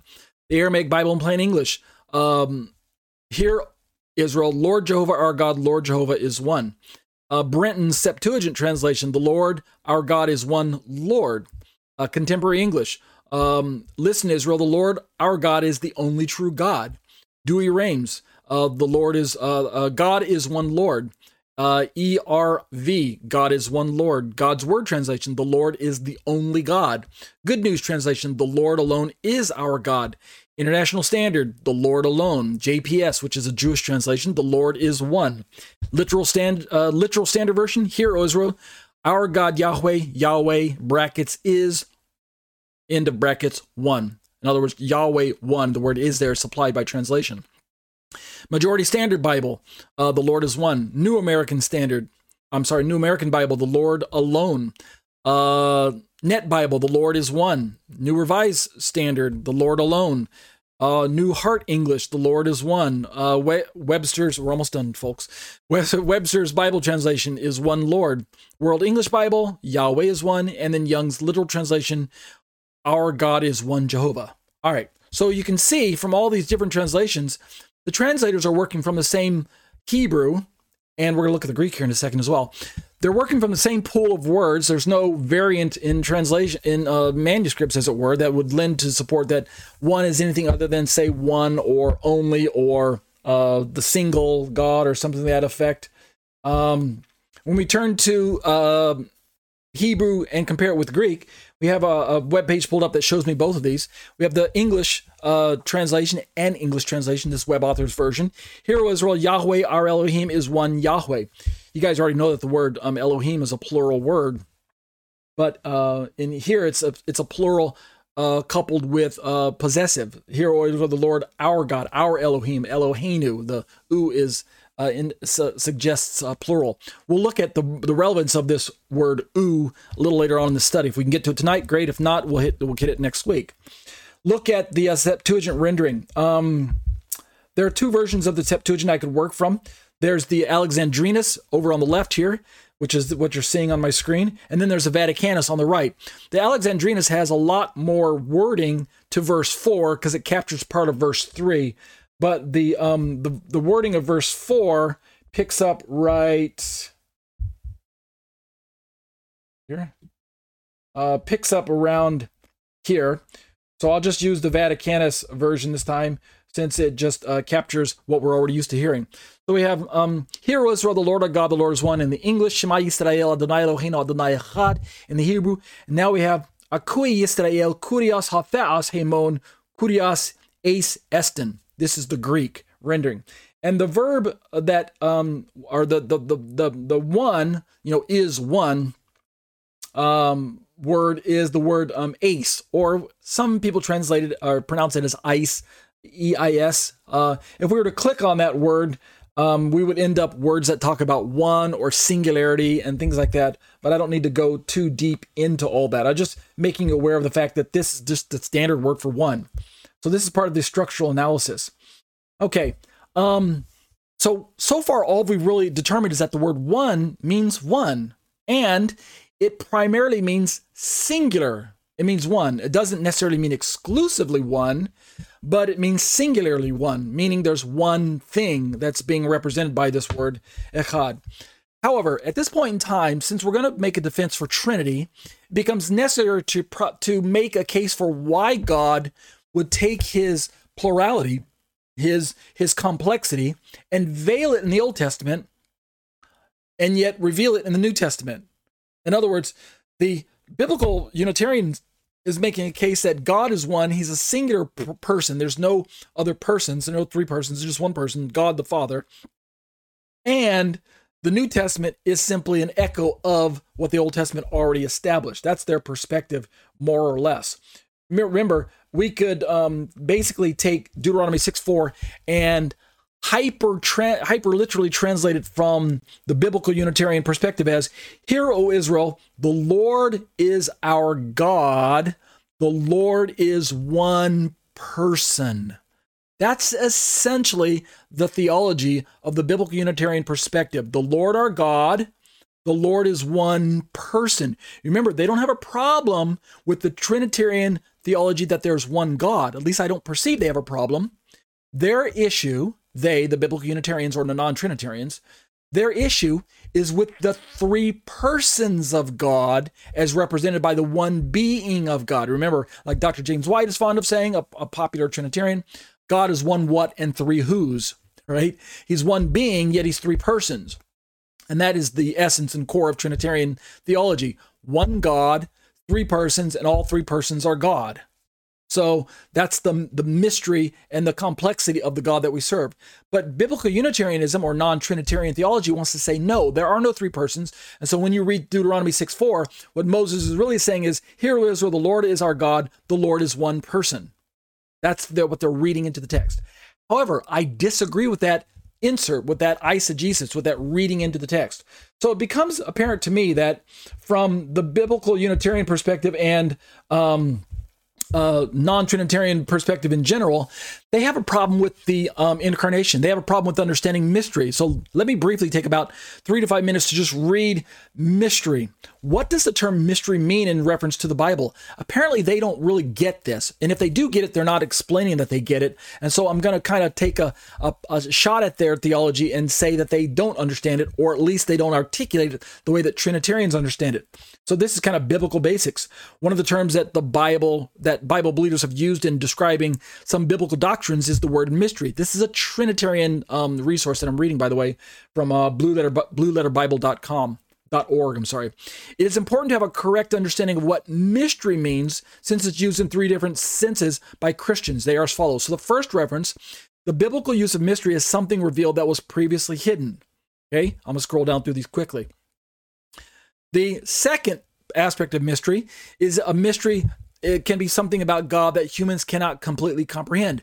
This is a term of mystery that the historic church uh, has added that the Bible doesn't directly say pers- that the, the Bible doesn't directly um, um, define, but it's an inference from scripture that Christianity has picked up from the biblical reference. Really, the point number one about mystery is something that was hidden historically from humans, but God knew about it to be revealed later. That's the primary use of the word mysterion in the Greek, the word mystery. Um, and then the third one uh, that this web resource reminds us of is that mystery may be something, may refer to something about God that cannot logically be understood meaning, and they say in this term, and I'll go ahead and read their answer since it's relevant to the Trinity. There's another sense in which the word mystery has been used by the church. It's in reference to truths that the Bible reveals about God, but humans cannot logically comprehend. So this is where we start to pick on the uh, non-Trinitarian um, uh, theology. An example of this type of mystery where it's a where it's hard for logic to put together would be the Trinity. God is both three and one at the same time. While the Bible teaches the doctrine of the Trinity, it is beyond our understanding. This type of mystery would come under the category of a paradox, two truths that are seemingly contradictory but in reality are not.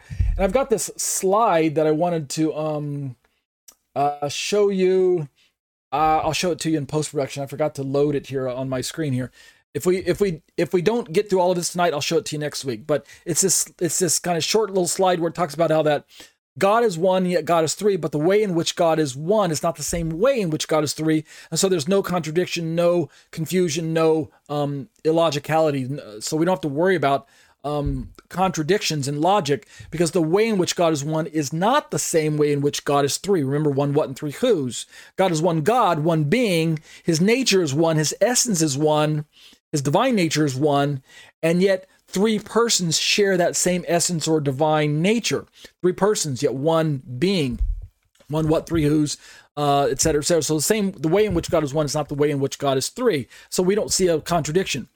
So um, this type of mystery, this, this resource is, is something that we cannot logically understand. Thus, we accept it by faith because of the nature of God. I'm reminding myself that Dr. Dale Tuggy, who we looked at in my three-year-long study on the Trinity, can get from my website. At, uh, exam- uh, we'll look at this actually tonight. Um, Dr. Tuggy is fond of saying that Trinity just doesn't make sense lo- logically. It's illogical.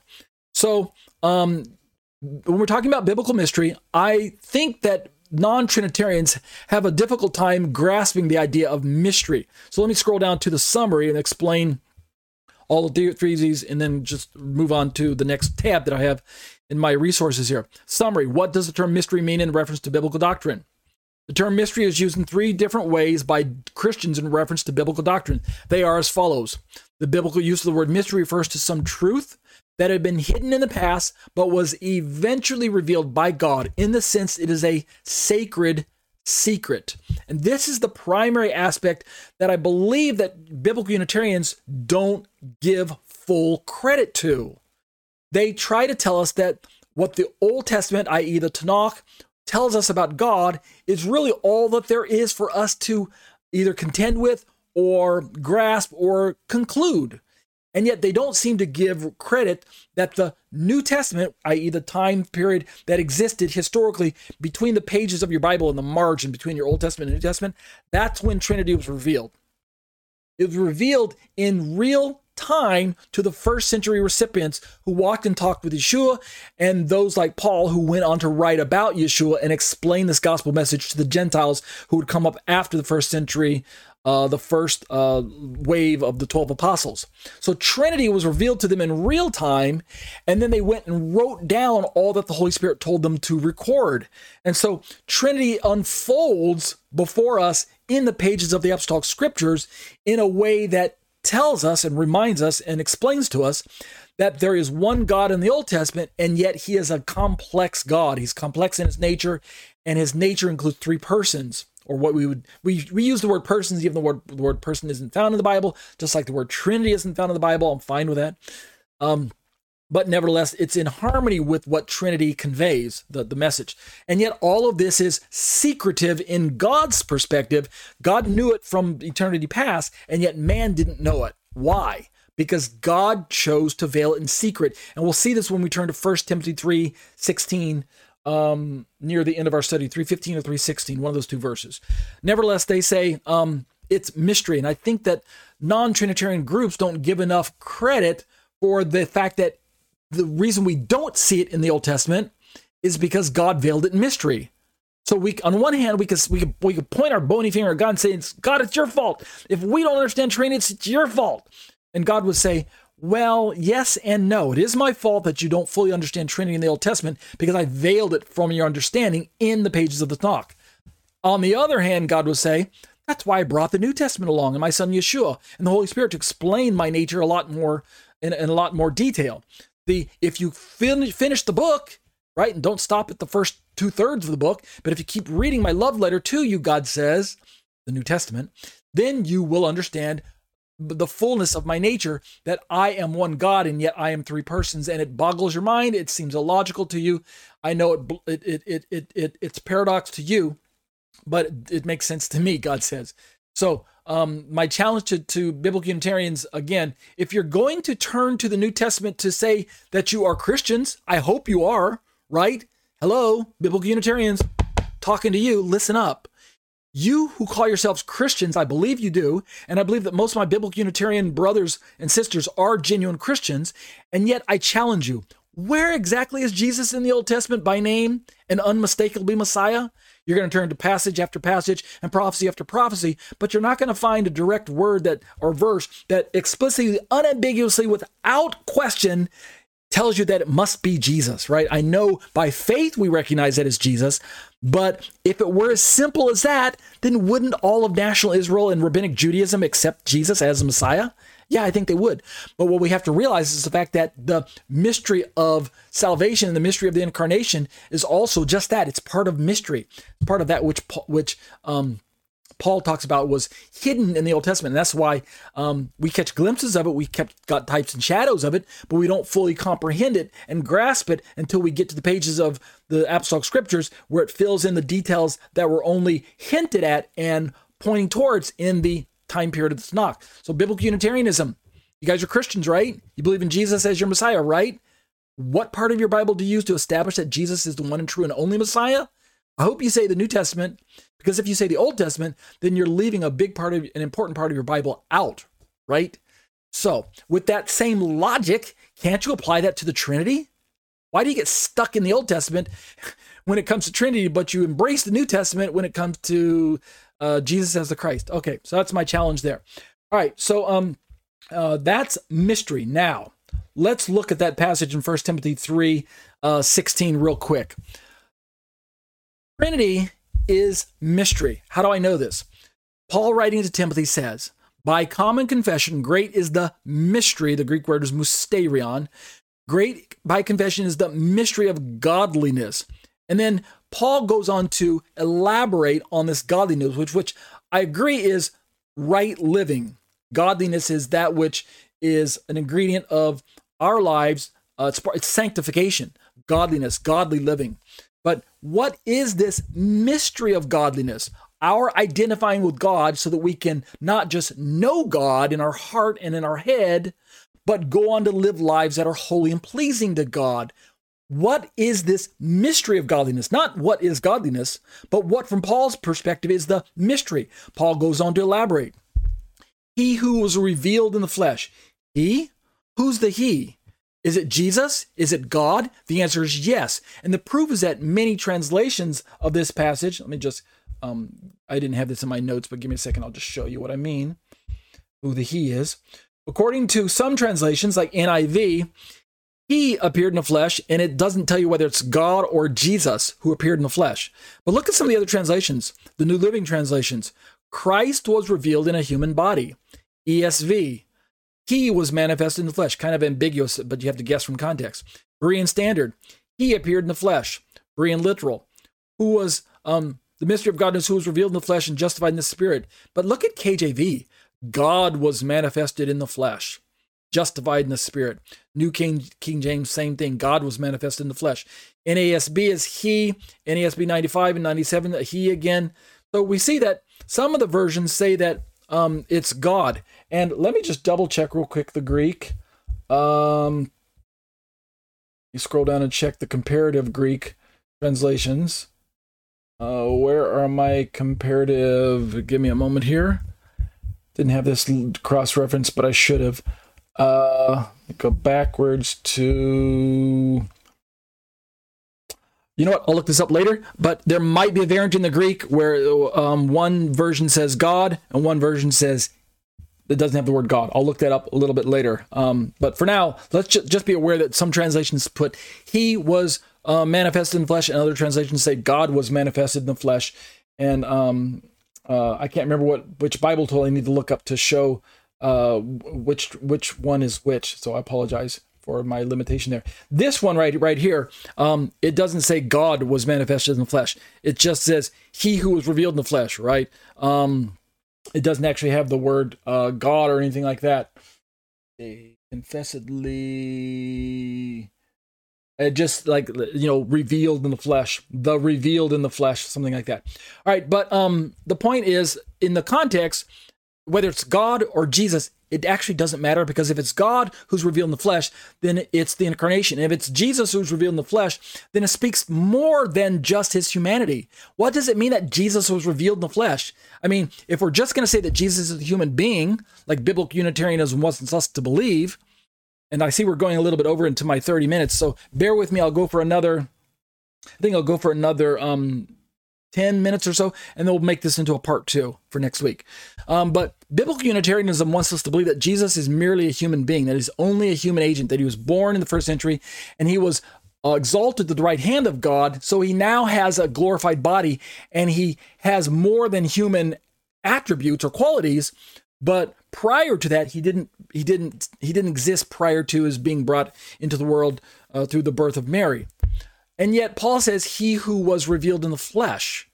Well, if it's talking about humanity and it uses the phrase being revealed in the flesh, what's the big deal? I mean, all humans are revealed in the flesh in that sense, right? Last time I checked, I was brought into the world the same way that Yeshua was brought into the world, except Yeshua's was a virgin birth. But other than that, I came through the same um, channel, right? I, you know, I brought into the world by a mom. So was Yeshua. Yeshua had a mom. I had a mom. His was a miraculous birth. Yes, there was no there was no daddy in the picture uh, physically, whereas with mine there was obviously. But is that what Paul means by revealed the flesh? Maybe it's maybe it's the um um the virgin birth. Maybe it's the incarnation. I think it has to do with more along the lines of God being revealed in flesh, like the KJV has it. Uh, but notice what Paul says. He he he kind of um, elaborates on this idea of the mystery of godliness.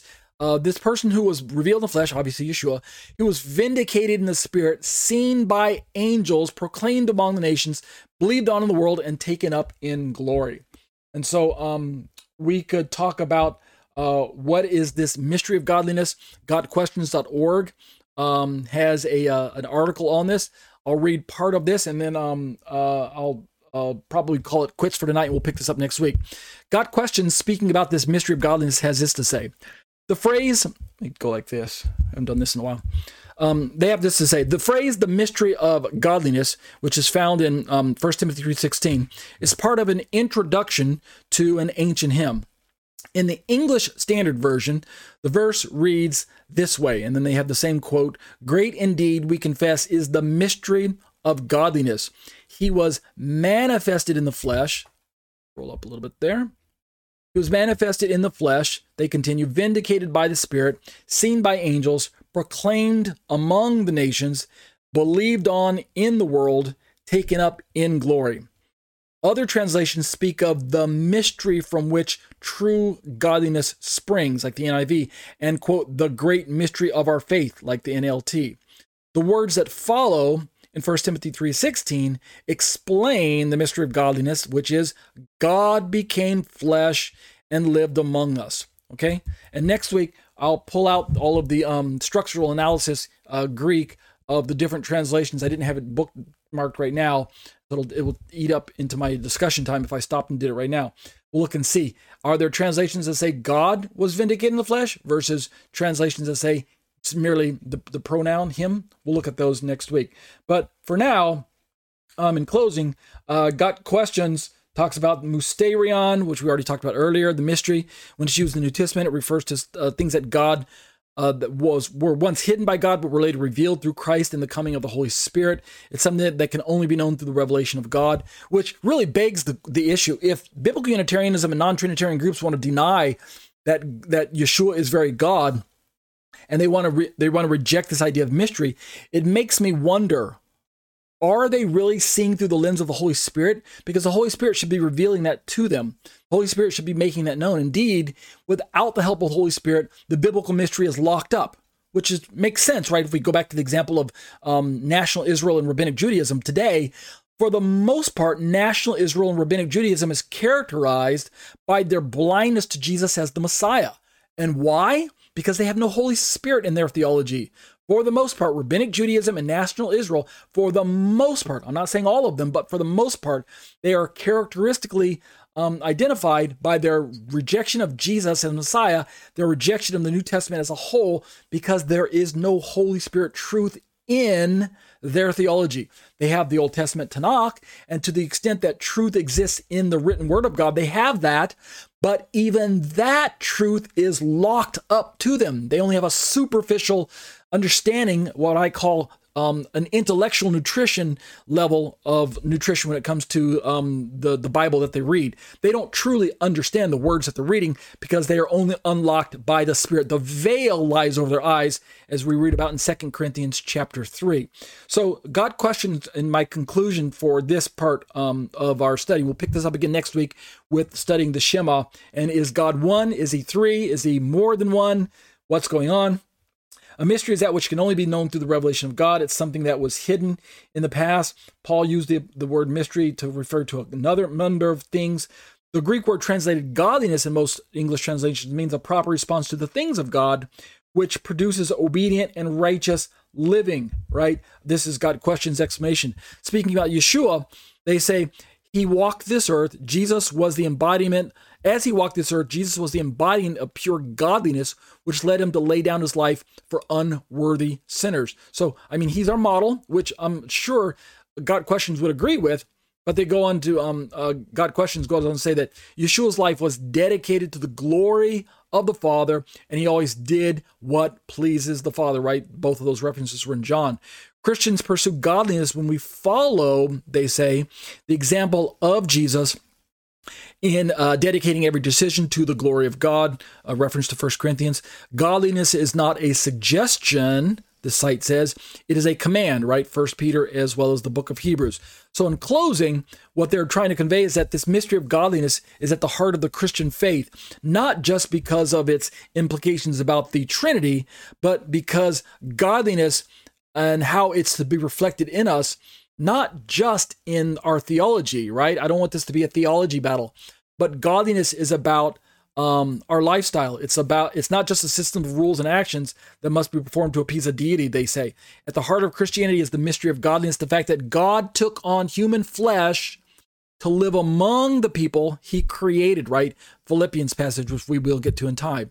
As the Son, Jesus remained completely obedient to his Father and then offered himself as a perfect sacrifice in our place. God then raised him from the dead, thereby conquering death for all who trust in him.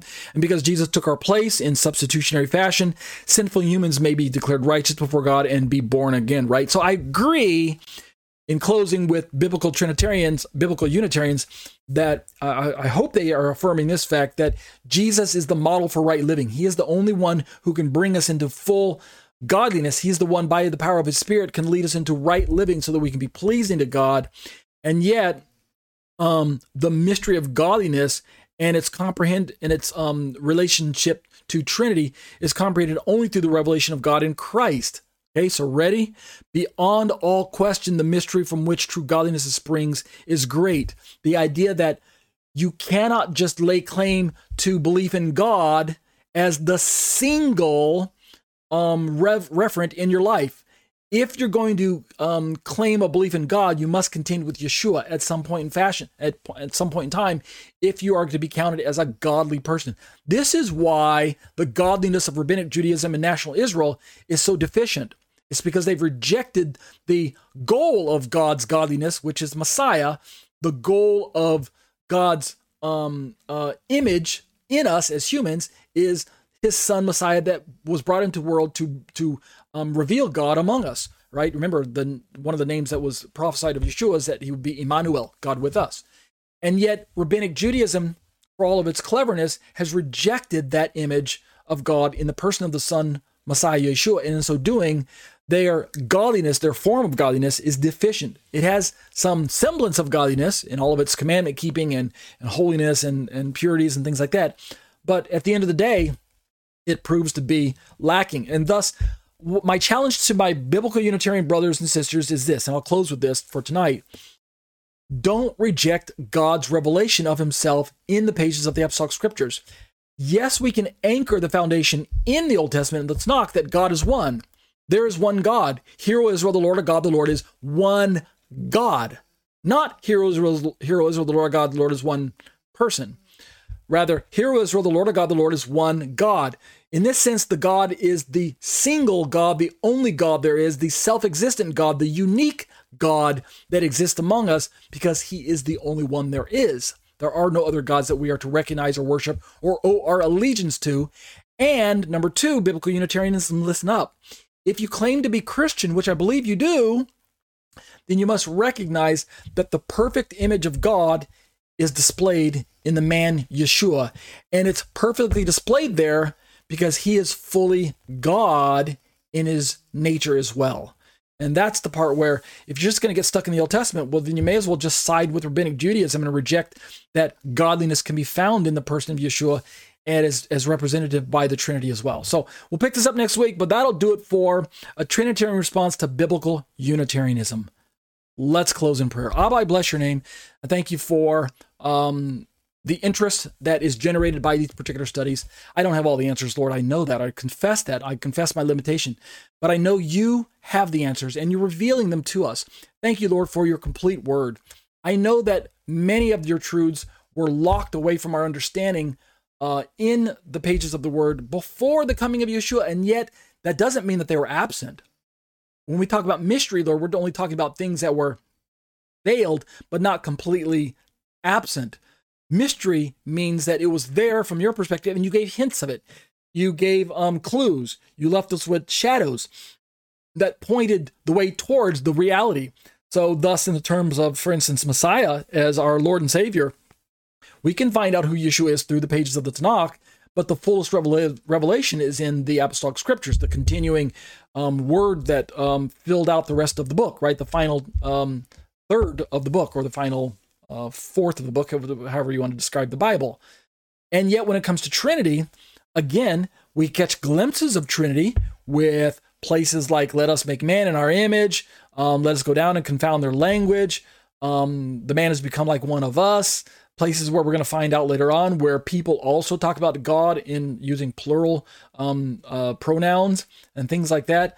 Places where the angel of the Lord is the Lord, yet is the angel um, the places where God showed up as a man in Genesis 18. These um, particular passages, Lord, give us a glimpse into what would be fully revealed in the pages of the Apostolic Scripture. So thank you, Lord, for your revelation.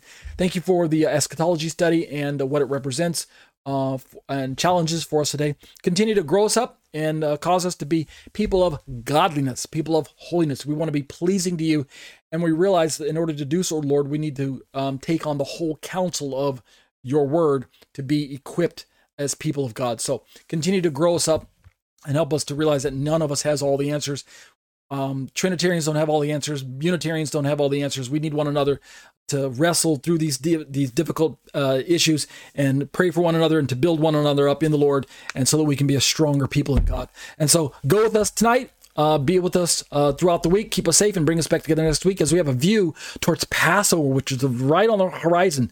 Right, right. April's coming and Passover's coming. Uh, let's get our hearts and minds prepared to meet our Lamb, uh, the Lamb of God who takes away the sin of the world. And we'll be careful to give the praise and glory to Yeshua. Amen.